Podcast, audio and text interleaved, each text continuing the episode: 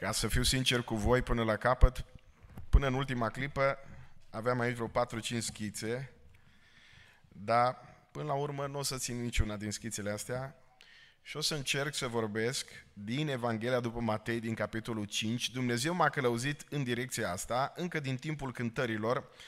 Am văzut că s-a vorbit prin cântare. Eu sunt atent și la versurile cântărilor, spre deosebire de alții care sunt foarte preocupați de genul muzical și sunt interesați dacă e cu acordeon, dacă e fără acordeon. Pe mine mă interesează mai mult cuvintele cântărilor și am văzut că multe din cântări au fost despre rugăciune. Și de aceea am ales să vorbesc despre rugăciune, da? Despre rugăciune s-ar putea vorbi mult până de seară, dacă vreți, dar o să vorbim doar din perspectiva acestui text din Matei, capitolul 5, de la versetul 5 și citesc până la versetul 15. Deci de la versetul 5 la versetul 15, da, nu, Matei, capitolul 6, mă iertați, e greșeala mea. Matei, capitolul 6, de la versetul 5 la versetul 15. E din uh, aceeași categorie și Matei 6 ca și Matei 5, fac parte din predica rostită de Mântuitorul Iisus, poate cea mai cunoscută dintre toate predicile din istorie, și anume predica de pe munte. Versetul 5.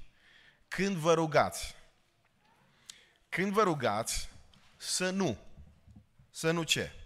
Să nu fiți ca fățarnicii și când spune fățarnicii, sinonim cu farisei. De obicei, când Domnul Iisus spune fățarnici, la ei se referă. Și în cazul de față, la ei se referea.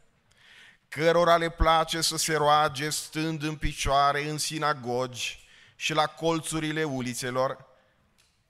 Dar de ce stau ei în picioare în sinagogi și la colțurile ulițelor? Pentru ca să fie văzuți de oameni. Adevărat vă spun că și-au luat răsplata. Ci tu, când te rogi, intră în odăița ta. Imaginea asta este, este extraordinară. Nu știu, odăiță, nu zice neapărat, în sufrageria ta, în cămăruța ta. Încuieți ușa și roagă-te tatălui tău care este în ascuns. Și tatăl tău care vede în ascuns îți va răsplăti. Ci tu intră în odăița sufletului tău și acolo Poate că n-ai o deiță acasă special dedicată rugăciunii. Nu știu cine își poate permite luxul ăsta de a avea o cameră, un fel de capelă de rugăciune. O deiță asta poate să fie locul acela în care te vede doar Dumnezeu și stai doar tu și Dumnezeu. Și Dumnezeu care vede în ascuns, în adâncul ființei tale, e gata să răspundă. Acum, când vă rugați să nu, să nu fiți ca fățarnicii. Asta e prima categorie de așa nu. Mai există o a doua categorie de așa nu. Când vă rugați, versetul 7, să nu. E al doilea tablou, că avem trei tablouri aici. Primul tablou e tabloul cu farisei. Al doilea e ăla cu păgânii. Să nu bolborosiți. Cuvântul a bolborosi sună foarte interesant în limba română, înseamnă a vorbi dezarticulat, înseamnă a vorbi fără sens, înseamnă a vorbi fără logică. Nu uitați că Biblia spune, Apostolul Pavel, vorbind despre rugăciune, în altă parte zice, mă voi ruga cu Duhul, dar mă voi ruga și cu mintea. Dar e clar când vorbește Duhul Sfânt, da, când există o manifestare supranaturală a Duhului Sfânt prin vorbirea în alte limbi, dar în general, mintea mea trebuie să dea rod. Când mă rog, Zice, mă voi ruga și cu mintea. Ok, Duhul Sfânt câteodată, tot Pavel spune în altă parte, mijlocește pentru noi cum? Cu suspine negrăite. Dar asta o face Duhul Sfânt. Dar voi când vă rugați să nu bolborosiți, adică nu intrați pe pilot automat, nu vorbiți fără rost, fără sens. Și mai ales zice să nu bolborosiți aceleași vorbe și să mă iertați, fraților, că și noi suntem câteodată exact din categoria celor care repetă fix aceleași vorbe. Cum fac păgânii care credeau că dacă folosesc niște expresii pe care le, le repetă până la exasperare, în felul acesta îl conving pe Dumnezeu. Ba mai mult îl obligă pe Dumnezeu să acționeze. Cărora li se pare că dacă spun o mulțime de vorbe vor fi ascultați. Adică puterea rugăciunii nu stă în primul rând în cât de lungă e rugăciunea, ci puterea rugăciunii se arată în ceea ce se întâmplă după rugăciune. Asta nu înseamnă că dacă ne rugăm numai, trebuie să ne rugăm numai scurt. Dar când ne rugăm, spune Biblia, e important ca mintea noastră să fie cu rod înaintea lui Dumnezeu și rugăciunea să aibă un, o direcție clară. De ce? Pentru că Dumnezeul nostru este așa cum ni s-a spus până acum. Cui lipsește înțelepciunea, să o ceară de la Dumnezeu. Și acum, bun, am văzut cum să nu, întrebarea e cum să ne rugăm. Și Domnul Iisus chiar i-a întrebat de ucenicii lui, Doamne, dar noi am văzut că ne rugăm, dar nu prea ne rugăm cum trebuie. Fie ne rugăm ca farisei fățarnici, fie ne rugăm câteodată ca păgânii care au senzația că dacă te repet aceleași vorbe vor fi ascultați. Dar noi ne-am uitat la tine și am văzut că rugăciunile tale chiar au efect. Și atunci învață-ne să ne rugăm. Și interesant că Domnul nu le predă vreun curs de predicare, le predă un curs de rugăciune. Și zice, iată cum trebuie să vă rugați. Tatăl nostru care ești în ceruri.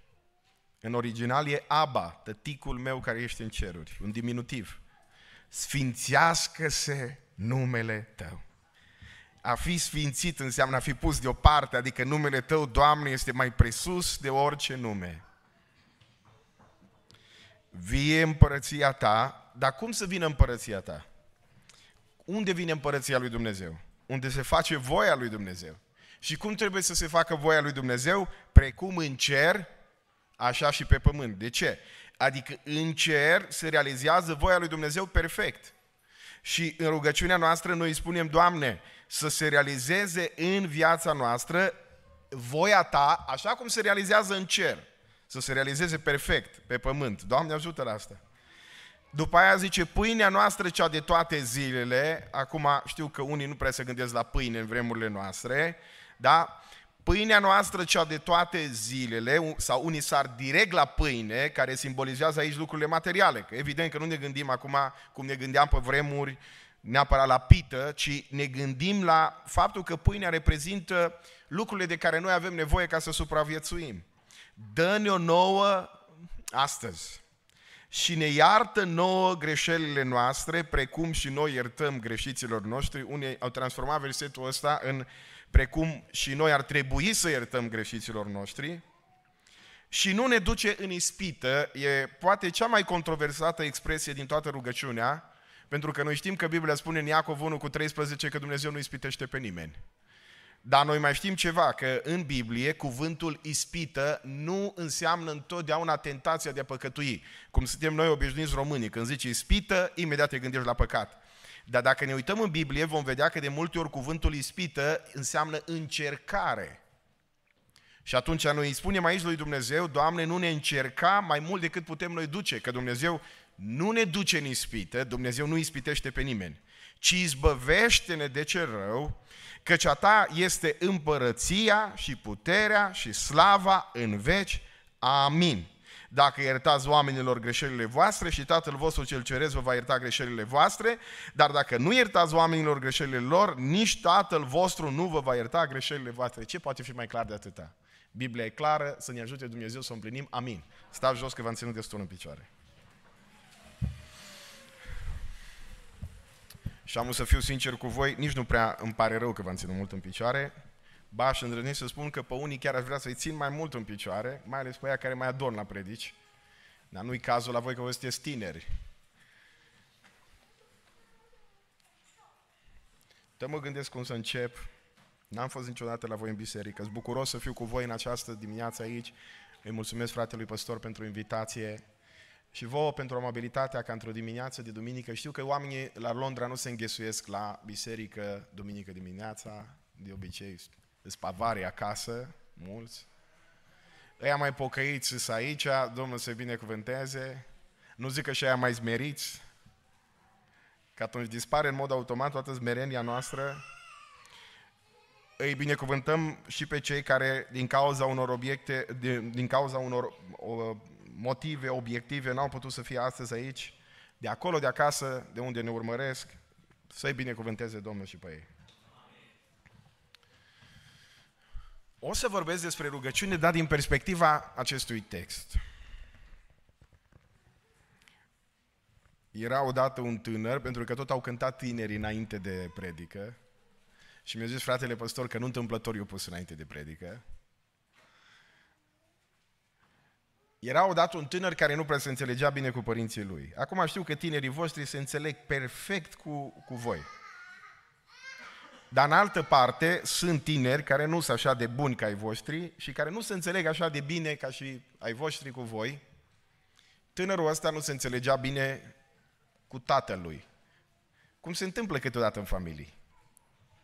Se înțelegea bine cu maică sa, dar nu se înțelegea bine deloc cu tata.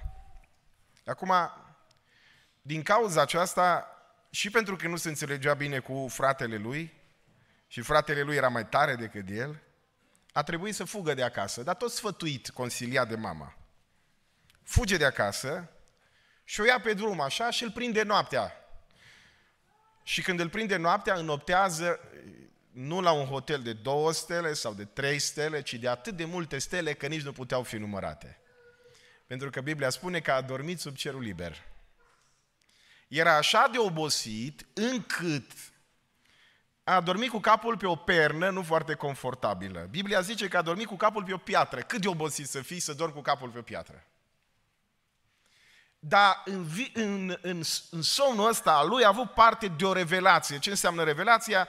E o descoperire a lui Dumnezeu, care are multe forme, da? Biblia este revelația scrisă. Are parte de un vis care vine de la Domnul. Acum, Sper să nu aveți parte niciunul din vreo revelație de felul ăsta în timpul predicii mele. Dar în visul ăsta se făcea că de la pământ înspre cer se ridica o scară. Și pe scara asta urcau și coborau îngerii, ca într-un mol contemporan, dacă vreți, ca pe o scară din această rulantă. Și din capătul scării se aude o voce care este vocea lui Dumnezeu, care zice, eu sunt Dumnezeul bunicului tău, eu sunt și Dumnezeul tău, eu sunt adevăratul Dumnezeu, îmi pare bine de cunoștință, Iacove. Nu știu, după ce se trezește, spune Biblia, nu știu dacă se lovi cu capul de pernă sau nu, dar spune că Biblia că omul acesta, tânărul acesta, a zis ceva foarte dureros și n-aș vrea ca cineva să spună acest lucru în această dimineață la biserică. A zis așa, era Dumnezeu prezent aici, iar eu n-am știut asta. A pus numele acelui loc Betel, care se traduce casa lui Dumnezeu. Și a zis, locul acesta este poarta cerurilor, e casa lui Dumnezeu, e locul în care există o manifestare specială a prezenței lui Dumnezeu, pentru că, vedeți, noi știm că Dumnezeu e prezent peste tot, dar știm de asemenea că acolo unde se strâng doi sau trei oameni pentru numele lui Dumnezeu, există o manifestare specială a prezenței lui Dumnezeu și el zice, locul acesta este Betel, e locul manifestării speciale a prezenței lui Dumnezeu, iar eu n-am știut asta. Pentru mine n-ar fi nimic mai dureros ca tu să fi venit în dimineața asta la biserică pur și simplu ca să-ți faci prezența și să pleci din locul acesta zicându-ți, a fost Dumnezeu prezent acolo, iar eu n-am simțit asta. Pentru că tot timpul m-am gândit în altă parte sau am stat cu ochii în telefon sau cu mintea în altă parte. Mi-aș dori din toată inima, dragii mei, noi toți cei care ne-am făcut timp să fim la acest popas duhovnicesc, să putem spune în această dimineață, a fost Dumnezeu prezent acolo și am simțit asta, pentru că acest Dumnezeu s-a atins de mine mine în dimineața aceasta, pentru că acest Dumnezeu m-a vindecat în dimineața aceasta, pentru că acest Dumnezeu m-a iertat în dimineața aceasta, pentru că acest Dumnezeu chiar m-a mântuit în dimineața asta. N-ar fi pentru mine un faliment mai mare la predica din această zi decât după terminarea programului, unii dintre voi să plecați acasă exact cu atitudinea aceasta, domne, am fost la biserică, cum a fost? Că nu-i nimic mai dureros pentru un predicator decât niciun fel de reacție. Opusul iubirii nu-i ura, să știți ci este nepăsarea. Îmi doresc din toată inima ca în dimineața aceasta fiecare cuvânt rostit într-un fel sau altul să tulbure apele liniștitele sufletelor noastre și Dumnezeu în adâncul ființei noastre să ne vorbească. Să-ți vorbească ție care în dimineața asta ai venit la biserică după o săptămână în care ai trecut printr-o grămadă de probleme, să-ți vorbească ție care ești în dilema în care te întrebi omul ăsta merită sau nu să fie iertat, să-ți vorbească ție care de multă vreme te rogi sau într-un fel sau altul aștepți sau, uh, sau te gândești că ar fi vremea ca Dumnezeu să răspundă rugăciunii tale, să-ți vorbească ție, care poate de ani de zile mijlocește înaintea lui Dumnezeu pentru o cauză și te întrebi, oare de ce Dumnezeu nu ascultă să-ți vorbească ție, care te rogi pentru cineva din familia ta să fie vindecat, să-ți vorbească ție, care te zbați să scapi de o grămadă de vicii din viața ta și le-ai adus în rugăciune înaintea lui Dumnezeu, dar parcă nu se întâmplă nimic, să ne vorbească nouă tuturor și celor care poate suntem pe un drum bun în viața noastră, suntem pe un drum obișnuit și am poposit în această dimineață aici să ne vorbească nouă celor intrați într-o, într-o inerție, într-o obișnuință cu ce privește lucrurile spirituale și în dimineața asta plecând de aici, toți să putem spune, Dumnezeu s-a atins de mine. O slăvit să fie Domnul. Mai zic o dată, slăvit să fie Domnul. Și pentru că trei cifră biblică, zic și a treia oară, slăvit să fie Domnul.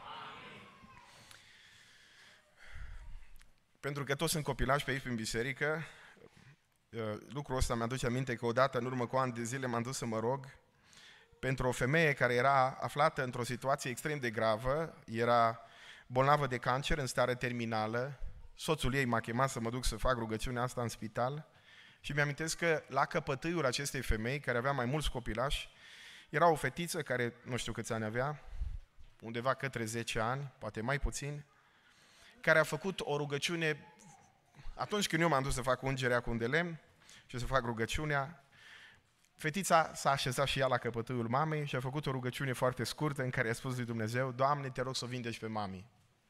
Era o zi de joi, nu voi uita niciodată, motiv de ce nu uit că a fost o zi de joi, că joia seara era program de biserică la biserica unde slujeam atunci și de obicei programele de joi sunt cele mai grele, sau nu știu cum e la voi, probabil că la voi e mai bine, dar erau niște programe grele. La amiază am avut o înmormântare, a fost înmormântarea unui copilaș și de asta mi-aduc aminte. A fost o zi foarte grea.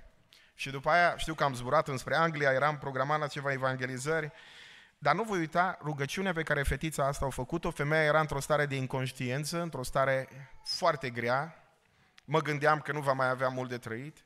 Și eu, sâmbătă noaptea m-am întors în România, duminică dimineața trebuia să fiu la biserică și în drum spre biserică văd că mă sună același bărbat și când am văzut că mă sună, vă mărturisesc că m-am gândit că mă cheamă la înmormântare și când m-am gândit că mă cheamă la înmormântare am zis, mă, mai bine nu mă tulbur înainte de predică și nu i-am răspuns. Da? Unii au darul ăsta, noi pentecostali avem darul ăsta insistenței, suntem cu stăruința. Omul stăruitor o mai sunat odată, n-am răspuns nici a doua oară. Mai am și obiceiul ăsta câteodată, Domnul să mă ierte, că fiecare le avem pe ale noastre.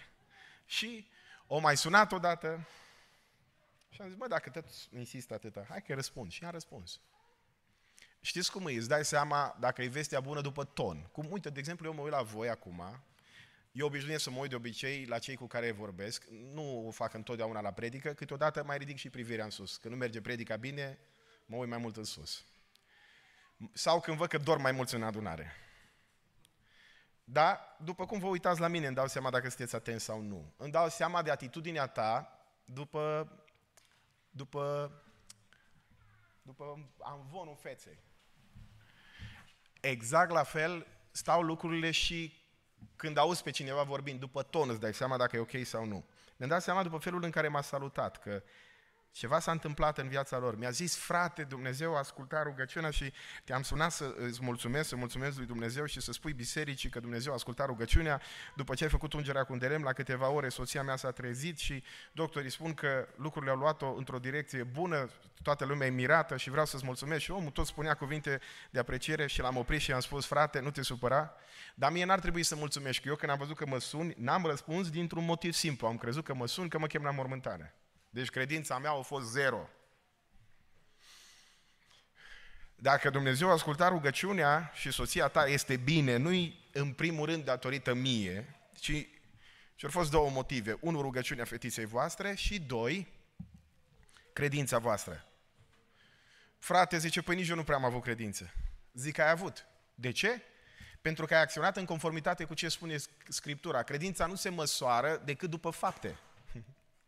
Nu după sentimente. Unii măsoară credința în funcție de sentimente și adeseori stând de vorbă cu tine, îți spun, frate, simt că nu mai cred. Nu are nicio legătură sentimentele tale cu credința ta. Credința se măsoară în fapte, așa zice Biblia Iacov. Credința fără fapte e moartă. Tu chiar dacă n-ai simțit nimic, ba mai mult, în ciuda sentimentelor tale, tu călcând pe sentimentele tale ai acționat în virtutea cuvântului lui Dumnezeu. Și ce-i credința? O încredere neclintită în ce?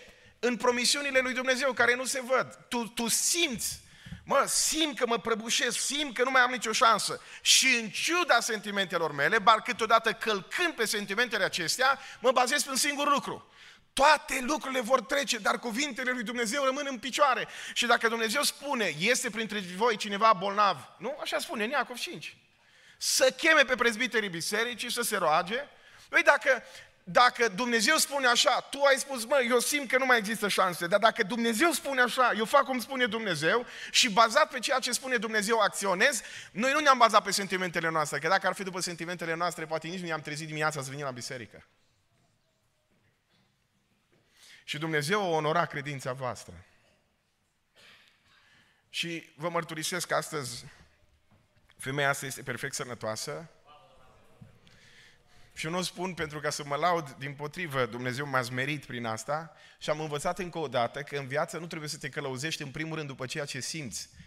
Pentru că spune Biblia că atunci când te apropii de Dumnezeu, Dumnezeu onorează în primul rând credința. Ferice Toma că ai văzut ce ai crezut. crezut. Bravo ție! Noi, noi pentecostalii tindem foarte mult să acționăm pe sentimente. Și la predică de obicei, dacă e o chestie sentimentalistă, imediat. Și în general suntem tentați să acționăm în conformitate cu sentimentele noastre. Toma, bravo, ai văzut și ai crezut. Și noi de foarte multe ori îi spunem lui Dumnezeu, Doamne, vreau să văd de aia altă și altă.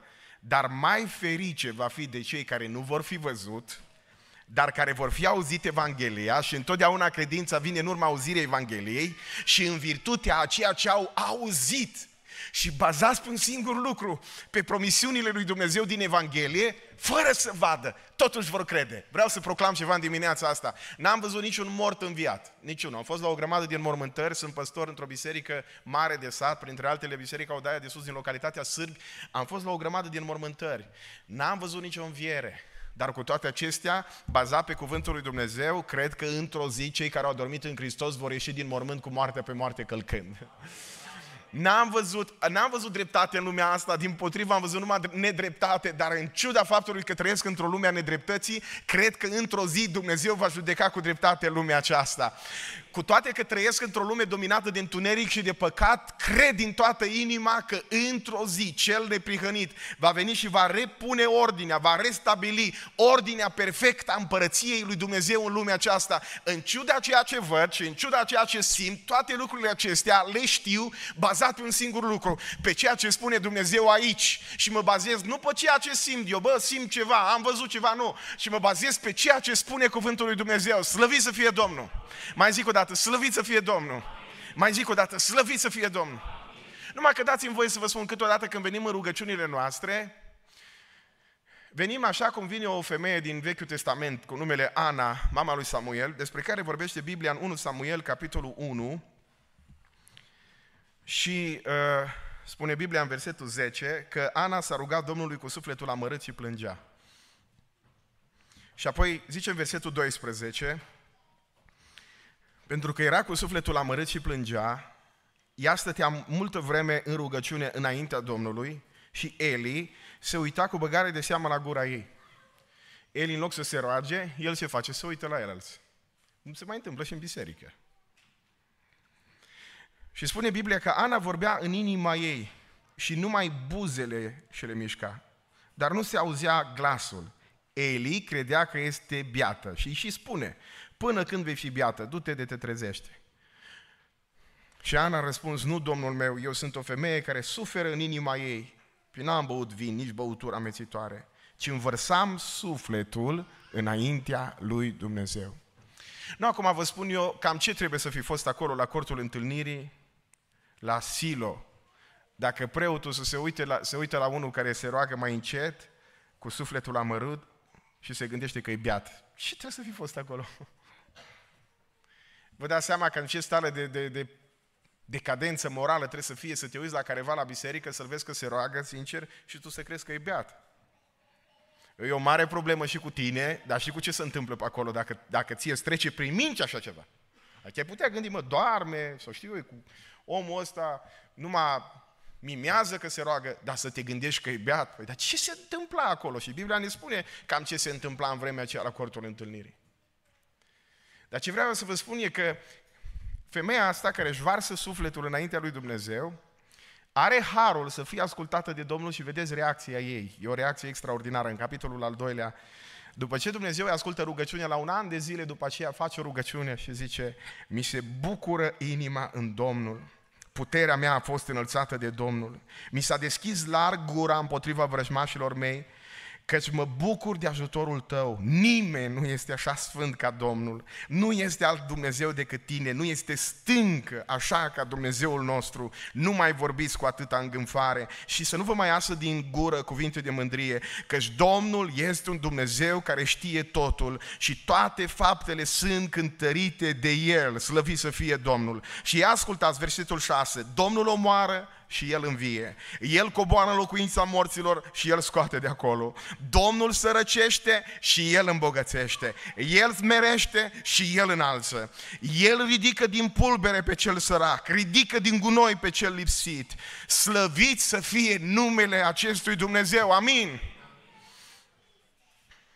M-am lungit cu introducerea asta, nu ziceți amin acum.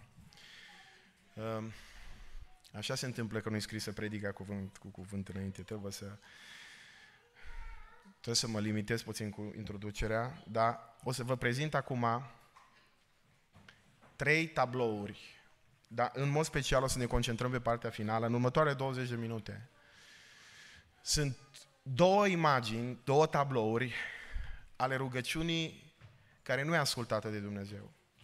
Și există un al treilea tablou, rugăciunea ascultată rugăciunea aceea, ca și rugăciunea Anei, care duce, te duce în situația în care să vii înaintea lui Dumnezeu și să spui, Doamne, Tu ești Cel care m-ai înălțat, dar Tu ești Cel care m-ai smerit. Și îți mulțumesc, Doamne, că Tu ești Cel care m-ai ridicat de acolo din pulberea pământului și ca răspuns la rugăciunea mea, Doamne, Tu ai intervenit. Trei tablouri. Despre cele trei tablouri ale rugăciunii vreau să vă vorbesc. Primul, cum să nu vă rugați? Când vă rugați, zice în uh, Matei 6 cu 5, să nu fiți ca fățarnicii, cărora le place să se roage stând în picioare în sinagogi și la colțurile ulițelor. La ce se referă aici? Caracteristica, prima caracteristică a rugăciunii neascultate din acest tablou e faptul că rugăciunea asta este una foarte formalistă. Știți? Cum se rugau fățarnicii sau farisei. Ei spuneau așa, rugăciunea ascultată este doar cea care urmează tiparul tradiției noastre. Și acum nu vă supărați pe mine, prea iubiții mei frați pentecostali. Noi ne uităm la farisei fățarnici și asociem în mintea noastră de obicei cu, cu prietenii noștri catolici, ortodoxi, care fac parte din bisericile tradiționale și ne gândim așa. Normal, oamenii ăștia au rugăciuni învățate, dar noi nu avem rugăciuni învățate. Dar adeseori și noi credem că dacă nu urmăm un anumit tipar, rugăciunea noastră nu este ascultată. Chiar dacă unii dintre voi poate că veniți din bisericile tradiționale, unde în mod evident acolo există un tipar foarte clar și dacă nu urmezi tiparul ăsta, degeaba te rogi. Mi-am, mi-aduc aminte acum de câteva experiențe pe care le-am avut mergând cu avionul. Odată la Cluj am ratat de vreo două ore aterizarea, în sensul care era vreme rea, pilotul încerca să aterizeze, urca, iar o mai încercat. Era lângă mine un domn care până în momentul ăla nu s-a manifestat ca fiind mare credincios. Aș îndrăzni să spun că ba din potrivă. Adică avea un limbaj foarte colorat. Ei, în momentul în care avionul prima dată încerca să aterizeze și era furtună și bătea vântul puternic, dintr-o dată s-a transfigurat, a fost la schimbarea la față. Dintr-o dată a început să se roage. Și omul, săracul, nu prea știa să se roage, dar știa pe din afară tatăl nostru și înger îngerașul meu un om de 40 și ceva de ani să vezi rugându-se înger îngerașul meu, e așa puțin, oricât de dramatic ar fi situația, parcă zine să zâmbești. Mi-aduc aminte că omul era lângă mine, trecea, ă, când avionul a coborât a doua oară, o, o amesteca rugăciunile, nu mai știa. Dar n-avea nimic de la el. Da? Erau numai cuvinte amestecate, din tatăl nostru și din înger îngerașul meu. Și am stat cu el de vorbă după ce am aterizat în sfârșit, lucrurile au fost cum trebuie să fie și am stat cu el de vorbă când eram acolo jos. Da, știți cum s-a întâmplat? În momentul în care avionul s-a așezat lin pe pista de aterizare și totul era în regulă, omul s-a transformat înapoi fix în situația anterioară, adică nu a fost mai bun cu nimic. Și până când o trebuie să coborâm, că au fost niște proceduri mai complicate din cauza acestei aterizări, eu nu m-am putut abține. Și am zis, mă, omule, cum e posibil, mă, tu să fii credincios și să nu fii în stare să te rogi? Dar a fost așa de supărat pe mine că a fost mai, mai să sară la bătaie cu mine. Mai, mai să mă ia de guler. Cum adică? Păi eu știu să mă rog. Păi da, zic, tu n-ai băgat de seamă că nici măcar n-ai reușit să duci până la capăt rugăciunea Tatăl nostru, că ai amestecat-o cu înger în gerasul meu. Ba nu, nu e adevărat. Și încerca să-mi demonstreze, să-i întrebe pe alți. Evident că l-am lăsat așa. Și am zis, mă, în calitatea ta de creștin, ești creștin, da, creștin. Păi ar fi trebuit să fii în stare să te rogi lui Dumnezeu cu vorbele tale. Și au zis, dar păi degeaba îi ziceam eu lui Dumnezeu cu vorbele mele că Dumnezeu nu m-a fi ascultat. Că Dumnezeu nu te ascultă dacă nu te rogi ca la carte. Acum, o să spuneți, bun, dar noi suntem penticostali, suntem baptiști, creștini după Evanghelie, sau știu eu, creștini evanghelici, fiecare, nu știu din ce biserică fiecare, știu că cel mai mulți sunteți penticostali. Măi, dar noi nu ne rugăm așa. Întrebarea mea, oare? Știți cum făceau fariseii fățarnici? Ziceau așa. Adevărata rugăciune e doar stând în picioare, cu mâinile ridicate, cu privirea ridicată. Și exista o anumită poziție pentru rugăciune. De asta în Biblie, la un moment dat când Biblia spune, când stați în picioare de vă rugați, să iertați celor care v-au greșit. Unii frați au luat versetul ăsta și au zis, ă, când ne rugăm în picioare, trebuie să iertăm. Dacă nu, ne punem pe genunchi. De-aia unii numai în genunchi se roagă. Că nu pot ierta pe nimeni. Dar Domnul Iisus când spune asta, Biblia când spune asta, nu se referă la faptul că atunci când stai pe genunchi, poți să te rogi fără să ierți, ci doar descrie felul în care, în mod tradițional, se rugau evreii. Care era prescripția tradițională evrească? Adică atunci când vă rugați, există un anumit tipar tradițional. Și exista concepția în care mulți dintre ei au eșuat la un moment dat, conform căreia, dacă nu urmezi pașii tradiției iudaice, te rogi degeaba. Și motiv, motiv pentru care exista o categorie de farisei, se numea Partida Fariseilor însângerați. De ce? Că ăștia ziceau așa, când mergi pe stradă și te rogi, cu mâinile ridicate, trebuie să închizi ochii. Dacă nu te rogi cu ochii închiși, degeaba te rogi. Și vă dați seama, mergi pe stradă cu ochii închiși, te mai lovești de câte o chestie și lovindu-se, unii mai aveau câte o urmă. De asta, în, în mod peorativ sau batjocoritor, li se spunea partida fariseilor însângerați. Adică ăștia erau cei mai duri, te uitai la el și vedeai cu o vânătaie, zice, bă, ăsta se roagă.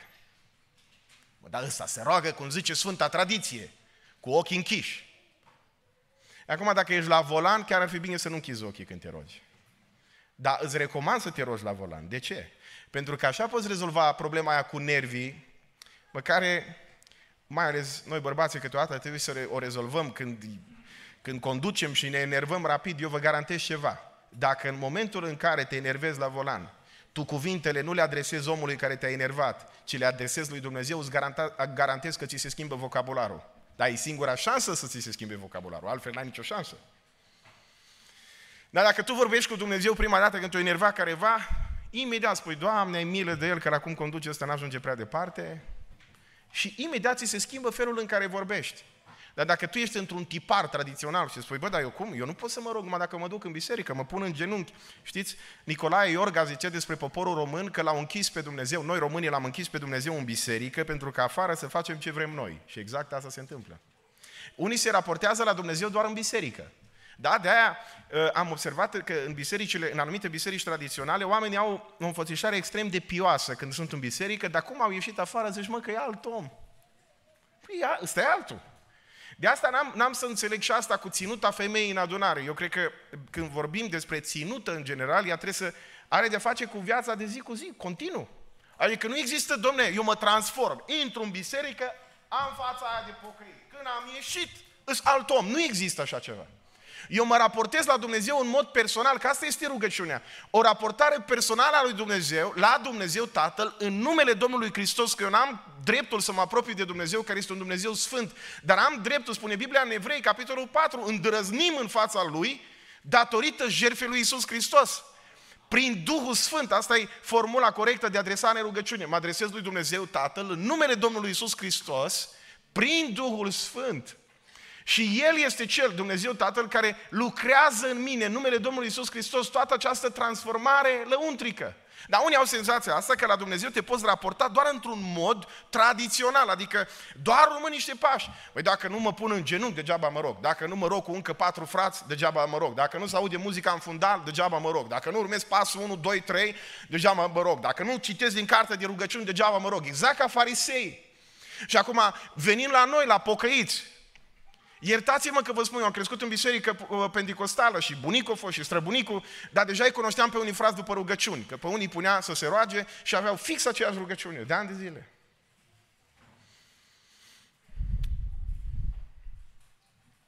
Știți ce spune Domnul Isus? Că n-am cum să mă încadrez în, în... O să încerc să vedem cum face cu tablourile, se intercalează tablourile astăzi.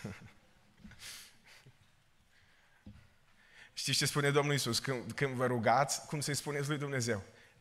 Tatăl meu, Tatăl nostru care ești în ceruri, Aba, tăticul meu care ești, ești în ceruri. Păi noi ne adresăm lui Dumnezeu, avem tot felul de formule de adresare lui Dumnezeu.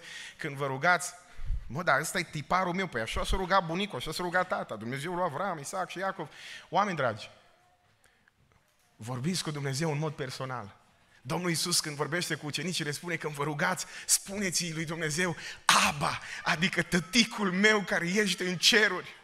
Mă, mă, mă surprind câteodată eu, predicându lui Dumnezeu în rugăciune, câteodată zic, Doamne, ce fac? Vă recomand ceva, înregistrați-vă rugăciunile. Dacă tot vă aduceți telefoanele astea cu voi la biserică, ia puneți pe play și înregistrați-vă. O să aveți o revelație. O să descoperiți și o să ziceți, Doamne, dar ce am făcut până acum? Când vă rugați, zice Domnul, nu fiți ca farisei fățarnici care cred că rugăciunea e ascultată numai dacă stai așa, numai dacă închizi ochii, numai dacă respecti anumiți pași. Nu, raportați-vă la Dumnezeu în modul cel mai personal. Îți bucuros, îi spune Dumnezeu, Tată, tăticul meu din ceruri, îți mulțumesc că mi-ai dat ziua aceasta în care pot fi bucuros. Am realizat ceva în, în, în ziua asta. Doamne, Tată din ceruri, îți mulțumesc pentru realizarea asta. Lupt cu o anumită ispită. Îi spune Dumnezeu, Doamne Dumnezeule, mă lupt cu ispita asta, dăm putere să biruiesc în numele Tău, pentru că știu că odată cu ispita sau cu încercarea, Tu ai pregătit pregătit și calea de a ieși biruitor din ea. Dragii mei, singura noastră șansă să fim credincioși în mod real e să ne raportăm la Dumnezeu în fiecare clipă din viața noastră. Nu întâmplător Biblia spune rugați-vă când veniți la biserică, așa zice. Rugați-vă la ora de rugăciune, așa zice, nu. Rugați-vă când? Neîncetat. Știți ce înseamnă rugăciune neîncetată? Părinții bisericii spuneau că rugăciunea este respirația sufletului. Adică este această raportare personală la Dumnezeu Tatăl în numele Domnului Isus Hristos care au murit în locul nostru prin Duhul Sfânt. Adică avem dreptul acesta de a veni în prezența lui Dumnezeu și de a ne raporta la El ca la Tatăl nostru. Pentru că prin credința noastră în Isus Hristos am fost adoptați din copiii nimănui, am devenit copiii lui Dumnezeu. De aceea Biblia Biblia ne spune foarte clar că noi n-am primit un duh de frică, ci unul de înfiere, care ne face să-i spune lui Dumnezeu, Aba, adică tăticul meu care ești în ceruri. De aceea, indiferent care ar fi situațiile prin care voi trece, chiar dacă situațiile astea îmi creează în inima mea îngrijorare și frică și mă tulbură și mă gândesc la diagnostic și mă gândesc la ziua de mâine și de gândesc la ziua de poi mâine și parcă nu te mai poți ruga din cauza fricilor din sufletul tău. Eu știu, dragul meu, că tu îi poți spune lui Dumnezeu, tăticul meu din ceruri și mă pot abandona în brațele lui și pot în rugăciunea mea să învăr sufletul înaintea lui și să-i spun, tăticule, vin înaintea ta pentru că știu că mă iubești și știu că în credința mea în Hristos Domnul, care este mântuitorul meu, am dreptul să vin înaintea ta, îndrăznesc să vin înaintea ta cu toate, cu toate falimentele mele, îndrăznesc să vin înaintea ta cu toate încercările mele, îndrăznesc să vin înaintea ta cu faptul că pruncii nu mă ascultă, îndrăznesc să vin înaintea ta cu faptul că trebuie să plătesc banii aia și nu știu de unde să fac rost, îndrăznesc să vin înaintea ta ca înaintea unui tătic perfect și bun, pentru că Dumnezeu, spre deosebire de noi, nu este un tată care are o grămadă de falimente și taților, vreau să vă fac conștienți în această dimineață dimineață de un adevăr. Pruncii voștri, când se vor ruga prima dată și se vor gândi la Dumnezeu, se vor gândi la fața voastră, pentru că prima rugăciune pe care o învață orice copil este rugăciunea Tatăl nostru. Și orice copil când se gândește în primul rând la Dumnezeu, se gândește la imaginea Tatălui.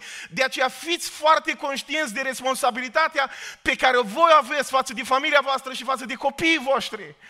De asta îndrăzniți. Nu eșuați în tiparul ăsta tradițional, din care unii nu mai ieșim niciodată. Și am înțepenit în el și suntem acolo. Bă, eu dacă nu stau așa, dacă nu închid ochii, dacă degeaba mă rog. Este primul tablou. Al doilea, și cu asta închei. Când vă rugați să nu bolborosiți aceleași vorbe ca păgânii, care au senzația că dacă zic o mulțime de vorbe vor fi ascultați. Și și am observat în Biblie că multe din rugăciunile făcute public sunt scurte. Uitați-vă la Domnul Isus. Când se roagă pentru mulțirea pâinilor și peștilor. Uitați-vă la Ilie, când se roagă să vină foc din cer. Sunt rugăciuni scurte. Dar ce se întâmplă după? Dacă vă uitați în uh, Faptele Apostolilor, în capitolul 4, versetul 31, Biblia ne spune că primii ucenici, după ce vine, vin Petru și Ioan și le mărturisesc ce se întâmplă cu ce s-a întâmplat cu ei, prin câte au trecut, spune Biblia, versetul 31, că s-au rugat, după ce s-au rugat ei, după ce, s-a, ce s-au rugat ei, s-a cutremurat locul în care erau adunați, toți s-au umplut de Duhul Sfânt și vesteau cuvântul lui Dumnezeu cu îndrăzneală. Ce zice acolo? După ce s-au rugat ei. Întrebarea mea, ce se întâmplă după ce ne rugăm noi? Hm.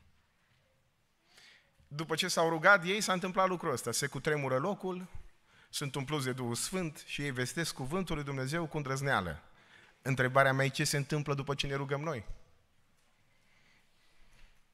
Ne-a rugat o oră, slavă Domnului. Ne-a rugat două, slavă Domnului. Dar după aia,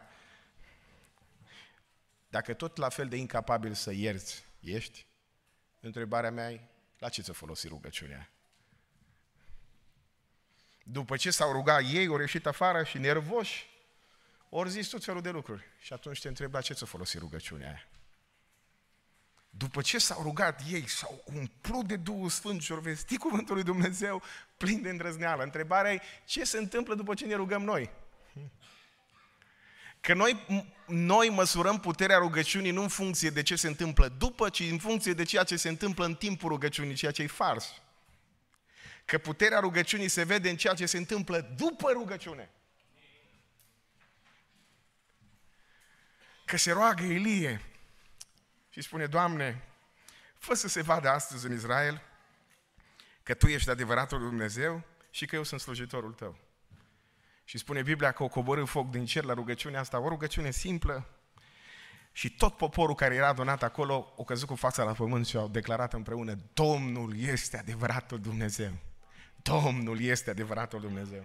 Ce n-aș fi dat să fiu acolo, că tot de la mod acum asta cu live-urile, cu telefoanele, să fi fost unul acolo, un călător prin timp și să surprindă imaginea asta când, când mii, sute de mii de oameni, milioane de oameni cad cu fața la pământ în același timp și declară într-un singur glas, Domnul este adevăratul Dumnezeu.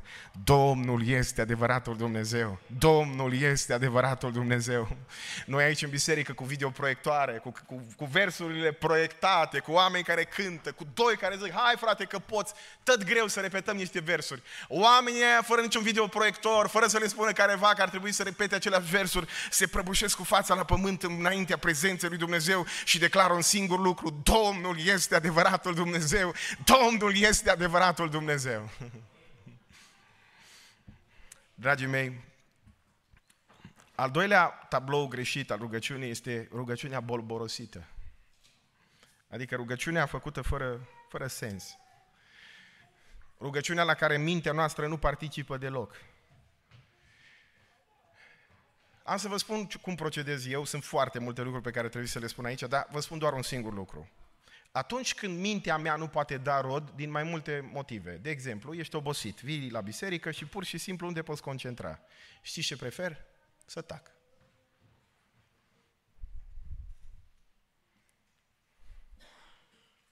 Vedeți că tăcerea are putere? Uite că eu am tăcut acum la predică și ați fost unii mai atenți decât ați fost când am vorbit. Orice muzician știe că pauzele dintre note câteodată sunt mai importante decât notele. Și nu întâmplător în Biblie, nu întâmplător în Biblie, spune Scriptura că Duhul Sfânt mijlocește pentru noi cu suspine negrăite. Orice om care a trecut în viața asta prin momente grele, știe că cele mai profunde rugăciuni câteodată sunt cele pe care nu le rostești în cuvinte, când pur și simplu stai la picioarele lui Dumnezeu, prăbușit în prezența lui Dumnezeu și nu găsești niciun cuvânt, dar sufletul tău se înalță în prezența lui. Sunt momente când după ce ai postit ani de zile, după ce te-ai rugat multă vreme pentru același lucru, când zdrobit de evenimentele din viața ta, nu mai găsești resurse să verbalizezi, să spui. Nu mai găsești. Spui, mă, de, de rugat, asta mai zis-o, asta alta mai zis-o. Doamne, vindecă-l, Doamne, intervină, Doamne, fă ceva. Deci ai zis toate variantele. Te-ai rugat pentru copilul tău, te-ai rugat pentru soțul tău, te-ai rugat pentru același lucru, te-ai rugat ca Dumnezeu să lucreze și parcă nu se întâmplă nimic. Și când pur și simplu epuizând tot lexicul tău, toate cuvintele cunoscute, te prăbușești în prezența lui Dumnezeu și zici, Doamne Dumnezeule, acum nu fac nimic, nu fac decât să tac în prezența ta și aștept un singur lucru, să faci cu mine cum ai făcut cu Ioan, că Ioan spune Biblia în Apocalipsa, când vede manifestarea prezenței lui Dumnezeu și când îl vede pe Iisus Hristos și zice, am văzut fața strălucea ca soarele în toată puterea lui, n-am făcut decât un singur lucru, am căzut la picioarele lui ca mort, n-am mai găsit cuvinte rugăciunea mea, n-am mai știut ce să-i spun, doar am așteptat un singur lucru, el să întindă mâna dreaptă peste mine și să-mi spună ceva. Nu te teme. Eu sunt cel din tâi și cel de pe urmă. Eu sunt cel care a fost mort, dar sunt viu în vecii vecilor. Cheile morților sunt, și locuinței morților sunt în mâinile mele, zice Domnul, nu te teme. Poate la fel ca Ioan și tu, soră dragă, ai epuizat toate cuvintele. Dragul meu tânăr, poate la fel în situația în care de multe ori ai spus lui Dumnezeu aceleași lucruri, tu falimentezi în același loc și parcă nu se mai schimbă nimic în viața ta. Te sfătuiești ceva. Decât să bolborosești niște vorbe, decât să spui niște cuvinte pe care le-ai auzit la taică tău, să le repeți și tu în mod mecanic, decât să spui niște vorbe la care mintea ta nu dă niciun fel de rod, mai bine bine, pur și simplu taci în prezența lui Dumnezeu și așteaptă ceva. Așteaptă ca Dumnezeu prin Duhul Sfânt să întindă mâna și să simți această atingere a lui Dumnezeu. O slăvit să fie Domnul. Mai zic o dată, slăvit să fie Domnul. Mai zic o dată, slăvit să fie Domnul. Dar unii nu și nu. Nu, băi, trebuie să zic. Dacă zic, ce zic? Zic ce am auzit și eu pe alții. Nu, nu, n-am înțeles nimic, dar zic. Vorbe și sunt și copiii noștri câteodată, așa mai văd copii în biserică. Ba, să știți că cântarea în biserică e rugăciune. Am văzut odată un copilaș în biserică, cântând cântarea, am îmbătrânit de zile. M-am gândit, săracul copil, tată sau și mamă să-l filmau, el cânta, am îmbătrânit de zile râzând. Și cântarea zice, mi se pare că am trecut prin încercări. Ce încercări au trecut el? Dar fix așa, e, e ca și, mai văd așa câte un băiat, sub 40 de ani, mai nu ce sub 40, la 20 ceva de ani, venind în fața unei adunări cu oameni în vârstă și le zice, fraților, vă mai aduceți voi aminte cum era pocăința mai de mult? Și mă gândesc, mă, săracul, păi de unde știe el? Dar așa e ca și, ca și când mergi și iei haina unuia care e mai mare ca tine și tu iei haina aia, exact așa se întâmplă, îi vezi pe câte unul cu limbajul ăla pe care avea bunicul și te gândești, bă, dar astea, astea nu sunt cuvintele lui, sunt cuvinte de la bunicul, de la, de la taică său. Eu vă sfătuiesc când veniți în prezența lui Dumnezeu, nu umpleți dacă aveți cuvinte și vi se dă, slavă Domnului, sunt momente când curge și e extraordinar și trece o oră și zici, bă, au fost 5 minute. Dar altă dată te chinui să găsești cuvinte și dăi și dăi și ce mai auzi, ce mai zici, nu, nu, nu. În momente de genul ăla, cel mai bun lucru, nu bolborosi, nu vorbi fără rost, nu, nu lua cuvintele altora, ci stai pur și simplu în prezența lui Dumnezeu. Și spune lui Dumnezeu, Doamne Dumnezeule, eu nu voi bolborosi, voi aștepta îndurarea Ta. Stau în tăcere și aștept îndurarea Ta. Și spun ceva, facă-se voia Ta, precum în cer, așa și pe pământ. Vă mai zic ceva în legătură cu rugăciunea Tatăl nostru și după aceea facem o rugăciune, că m-am lungit prea mult cu introducerea. Dacă vă uitați la rugăciunea Tatăl nostru, veți observa că rugăciunea începe cu Dumnezeu, se încheie cu Dumnezeu și la mijloc e vorba despre noi. Pentru că rostul rugăciunii nu este să care pământ în cer, ci să coboare cât mai mult cer pe pământ. Stând de vorbă cu o soră care ani de zile s-a rugat pentru soțul ei ca Dumnezeu să-l schimbe și el a rămas tot așa. Și am întrebat o soră, cum e treaba cu soțul? L-a schimbat rugăciunea. Zice, păi el nu l-a schimbat, dar m-a schimbat pe mine. Câteodată ne rugăm și avem senzația că ne rugăm degeaba. Rostul rugăciunii nu-i să care pământ în cer. Dumnezeu le știe. Încă înainte ca tu să le spui, când te plângi de copilul tău, de durerile tale, de problemele tale, Tatăl tău din ceruri le știe. Dar rostul rugăciunii e ca în rugăciune să coboare cerul pe pământ. Și aia e rugăciunea perfectă. Nu, știi care e rugăciunea chinuitoare? Aia în care tot urcăm noi pământ în cer. Și tot îl informăm pe Dumnezeu. Doamne, și acolo, și alaltă, și alaltă. Dar rugăciunea perfectă e când coboară cerul pe pământ și simți că se manifestă prezența lui Dumnezeu. Acestea fiind spuse, acum trecem la practică. Vreți? Că vreți, că nu vreți, eu vă invit să vă ridicați în picioare. Și aș vrea să facem o rugăciune împreună. Dar aș vrea să o facem cu toată inima și cu toată puterea. Și aș vrea să nu fie rugăciunea aia, te rog să încep rugăciunea nu cum o încep tot de obicei, nu zi altceva lui Dumnezeu. Lasă formula aia învățată pe din afară, nu intra în formula tradițională, spune lui Dumnezeu un singur lucru, Doamne, vreau prezența Ta. Vreau, Doamne, prezența Ta. Aș vrea, aș vrea să-i spunem ca Moise într-o altă rugăciune, când îi spune lui Dumnezeu, Doamne, dacă Tu nu vii cu noi, nici noi nu mergem mai departe. Și Moise îi spune lui Dumnezeu, Doamne, vreau să văd slava Ta. Vreți biserică să spunem asta lui Dumnezeu? Vă mai întreb o dată, vreți să-i spunem asta lui Dumnezeu? Vă mai întreb o dată, vreți să-i spunem asta lui Dumnezeu? Spune lui Dumnezeu, Doamne, vreau prezența Ta în familia mea, vreau prezența Ta în inima mea, vreau să simt și să văd prezența Ta. Poate că de multă vreme n-ai experimentat în mod real prezența lui Dumnezeu. Aș vrea ca plecând din locul acesta să nu spui a fost Dumnezeu prezent acolo, iar eu n-am știut asta, ci aș vrea din toată inima să spui a fost Dumnezeu prezent acolo și am simțit asta pentru că acest Dumnezeu s-a atins de tine. Dacă în dimineața asta încă n-ai simțit atingerea lui Dumnezeu, aș vrea în această rugăciune în care intrăm în modul cel mai sincer să spunem Domnului, Doamne, atinge-te de mine în această zi. Vreau, Doamne, să simt atingerea Ta. Așa cum stăm în picioare, haide să intrăm într-o rugăciune și fie ca Domnul să ne asculte. Amin.